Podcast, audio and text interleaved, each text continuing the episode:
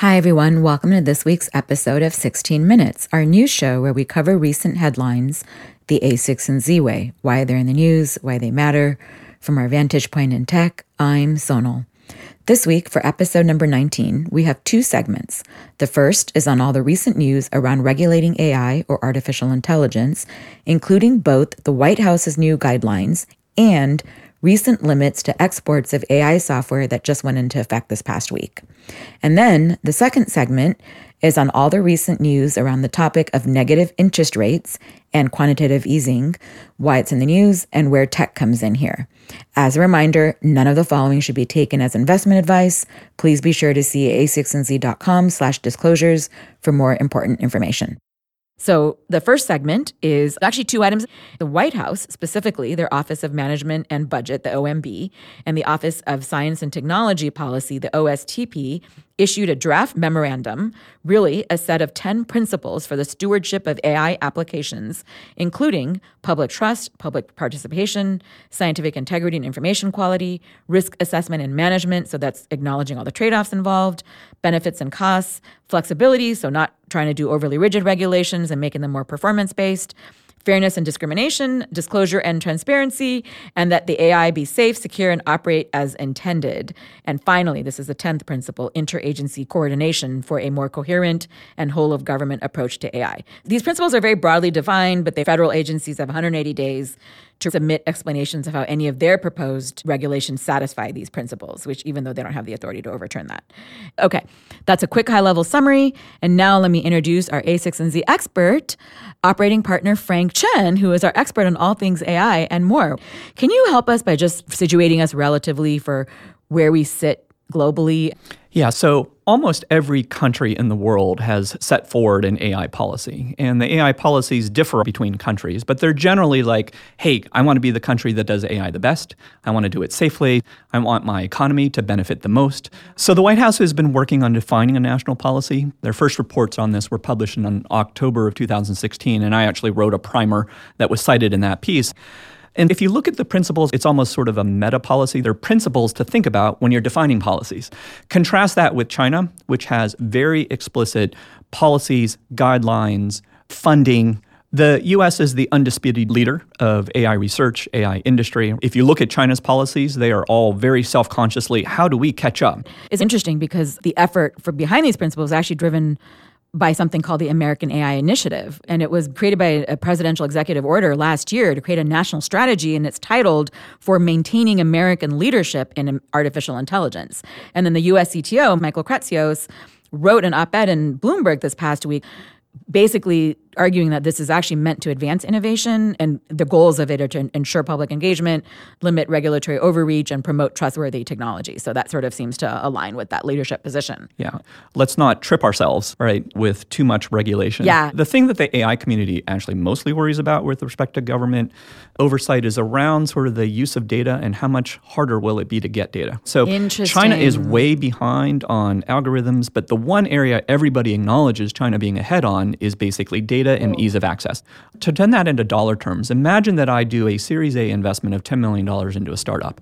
And imagine that $3 million of that goes to getting and cleaning data and building models around it. The equivalent cost in China to that $3 million is probably $30,000, $50,000 because they don't have to worry about cleaning data uh, and data and licensing and keeping it right, safe. Right, right. And look, there's downsides to that approach, but what that does mean is they can run a lot more experiments than we can on the same dollar. So I'd have to ask you one quick question though. The recurring theme that I saw in all of, of what came out this week is this idea that the public has the ability to participate and engage.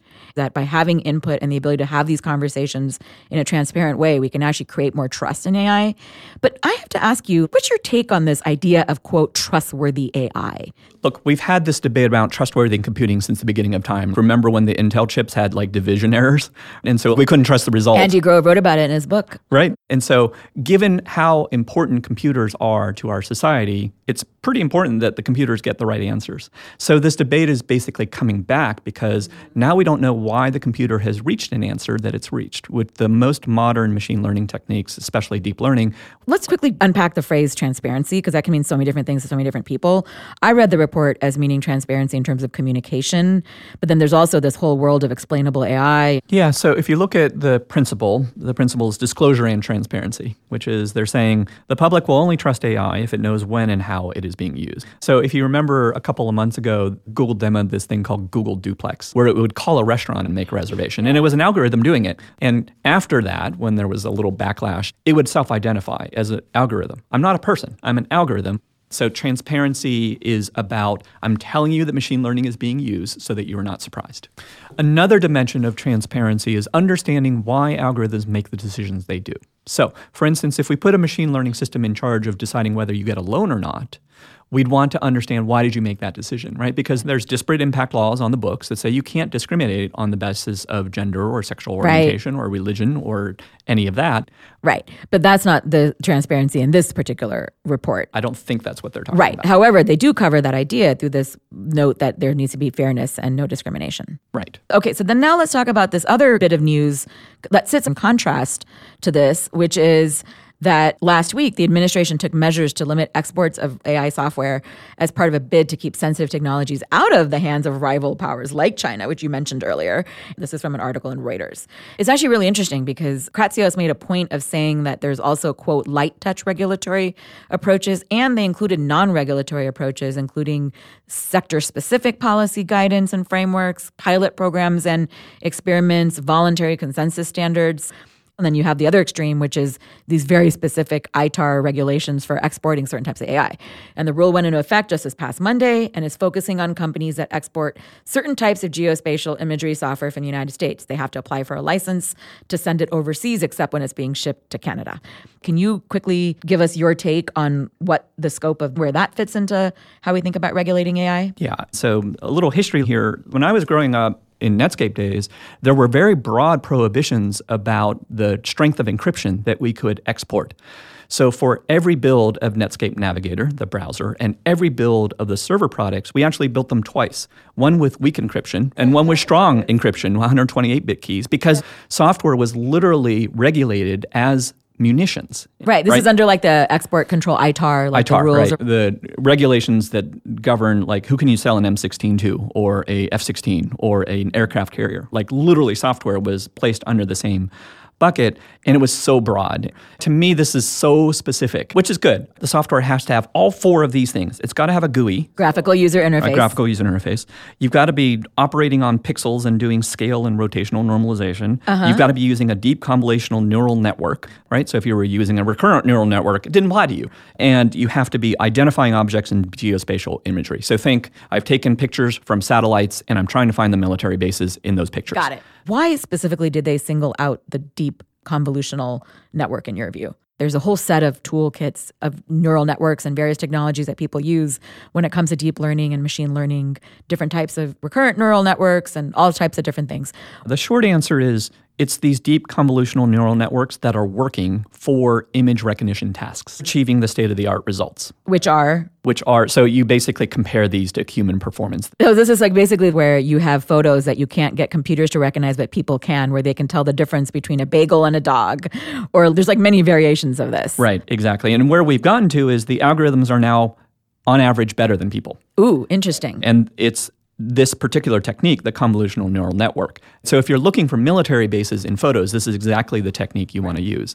Look, that's probably not a durable thing. In five years, we might be using a different technique, and all of a sudden, adversaries have software that are recognizing military bases in ways we don't want that don't use this technique. Right. And so we have to just be very mindful of how specific we write our export requirements in. I think the real question here is is AI the right thing to be thinking about?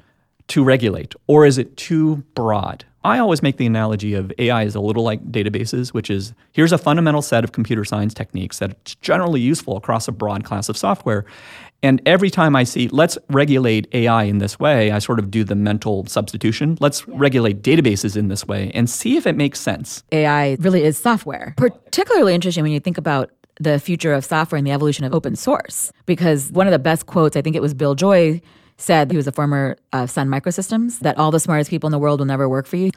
This idea that people can collaborate around software. We have like AWS phases coming to all kinds of industries. It launched a whole set of innovation. So with these recent regulations around AI, where does this fit in that picture? I think to keep America at the forefront, we want to have our fingers in as many of the widely used open source platforms in the world that form the basis of everybody's software.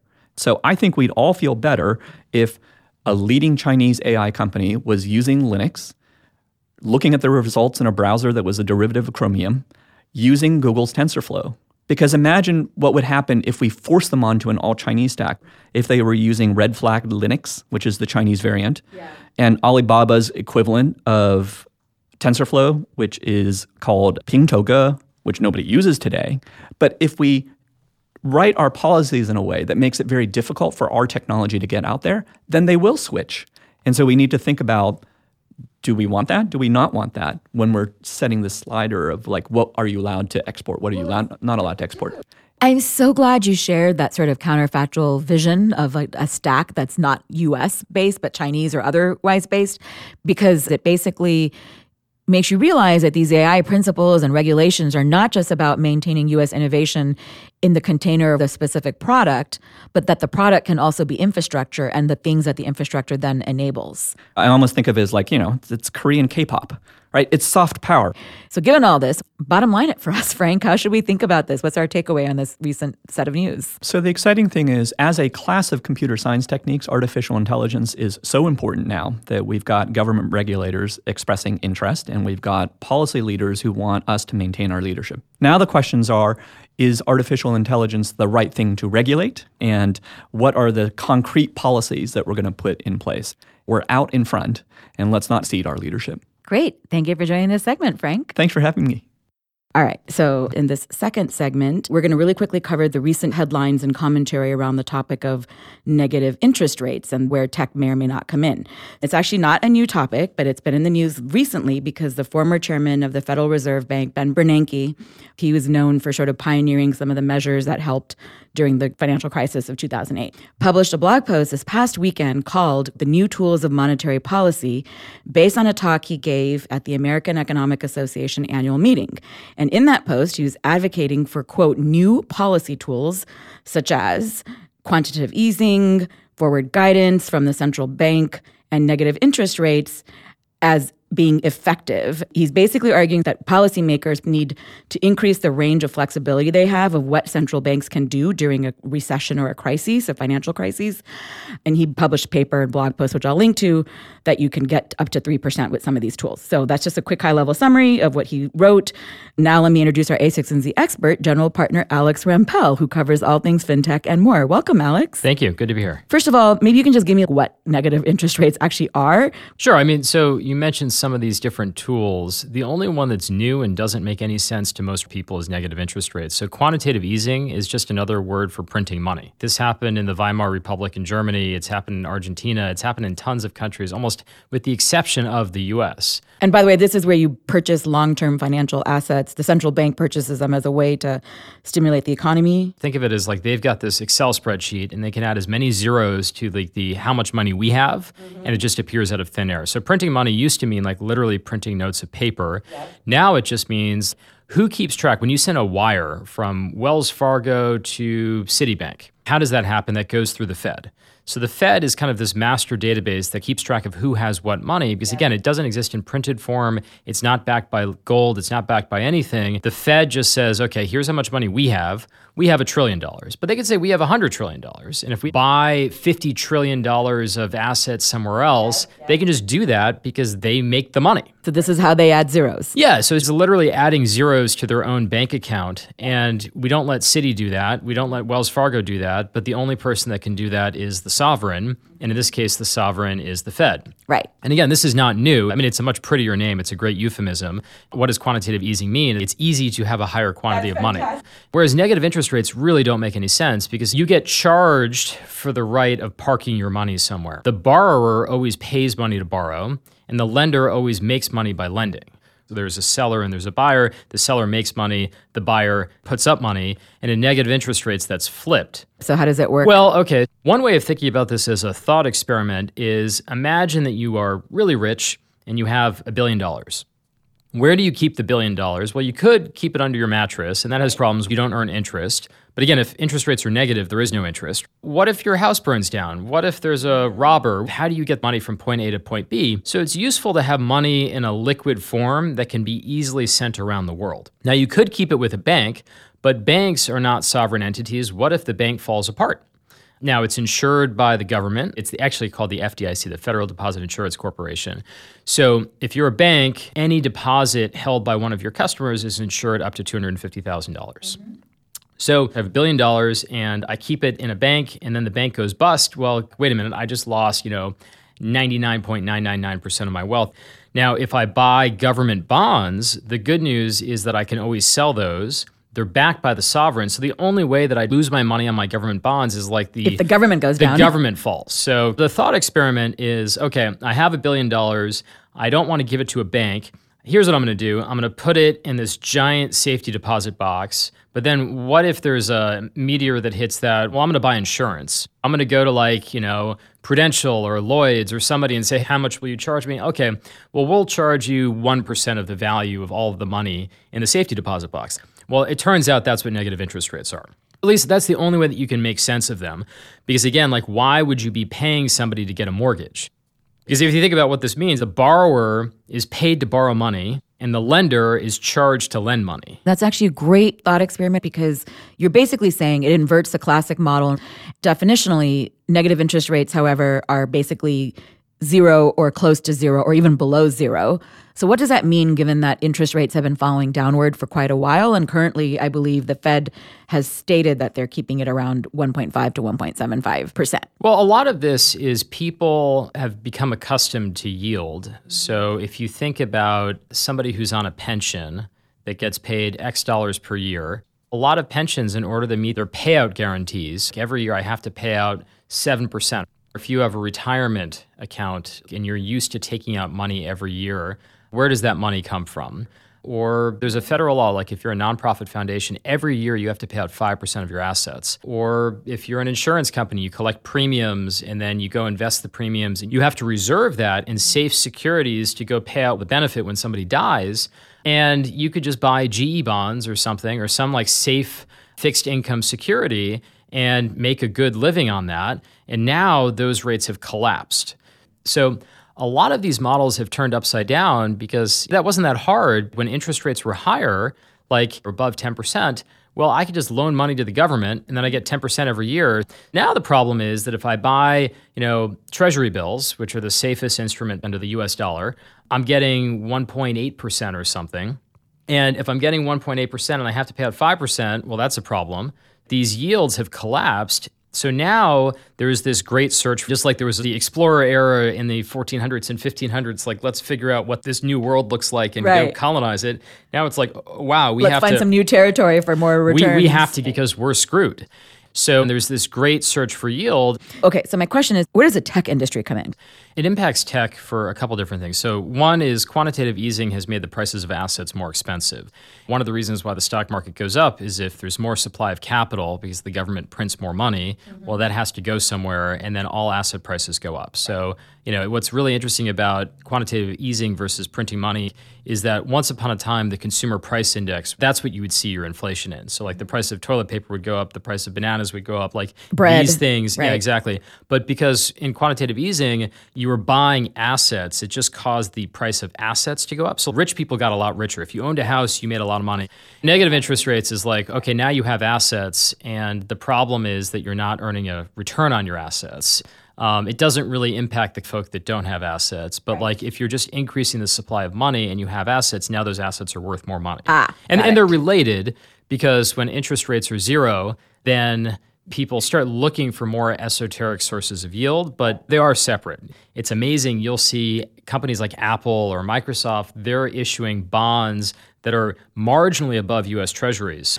There's no such thing as a safe asset if you're thinking about like what stock to buy because there's so much disruption. The number of companies today that are in the S&P 500 that were there 30 years ago, there's massive massive turnover. They're no longer the same list at all. That's one. The other is that the stock market isn't yielding that well. I want more volatility that can potentially offset the 0% or 1% or 2% rates that I'm getting in my fixed income portfolio, the way that I'm going to get a blended higher return is seeking out more risk. The higher risk you take, the higher return. The most perilous asset in the world, called a brand new tech company with two people in a garage that probably is going to go to zero, but if it works, it could be worth 100 billion. I want more of that because if it works, that's not going to yield 1.7%. It's not going to yield negative 0.7%. It's either going to, I'm going to lose all my money or this could be very, very right. big. The point is that tech represents growth in this context. Well, the five biggest companies on earth by market cap are all tech companies. The worst performing stocks of the last 10 years have been what have been called value stocks. So, like, you know, look at things with a very low PE ratio. Price to earnings multiple. Yeah, so these have really suffered because it's kind of adverse selection. Like, they're great values for a reason. They're in the bargain basement because they don't really have that much growth ahead of them. And if you had invested in Amazon in 2009 or Netflix in 2009, like that's mega growth, very yeah. risky, right? But I can't make my foundation work. I can't make my P&L work. I can't make my pension plan work unless I get a higher rate of return. I now have to seek out more risky assets. So therefore, tech companies is the source of growth. Like that's how I'm going to get my yield, and a lot of that is spurred by having negative or close to zero interest yep. rates, which is now I need to take out more risk, and more risk and more return is in tech. And so that's how it affects tech. So bottom line it for me, Alex, what's your big takeaway on the news? Negative interest rates aren't new, so there's not that much that has changed there. It's more that in this great search for yield, this great new exploring territory of how do I get some kind of yield that's above zero, I want to search out riskier and riskier things. And there are more entrepreneurs that are building things that are, in fact, risky, but if they work, they're going to be big and change the world. So there's more capital now pursuing tech investment. Thank you for joining this episode, Alex. No problem. Thank you.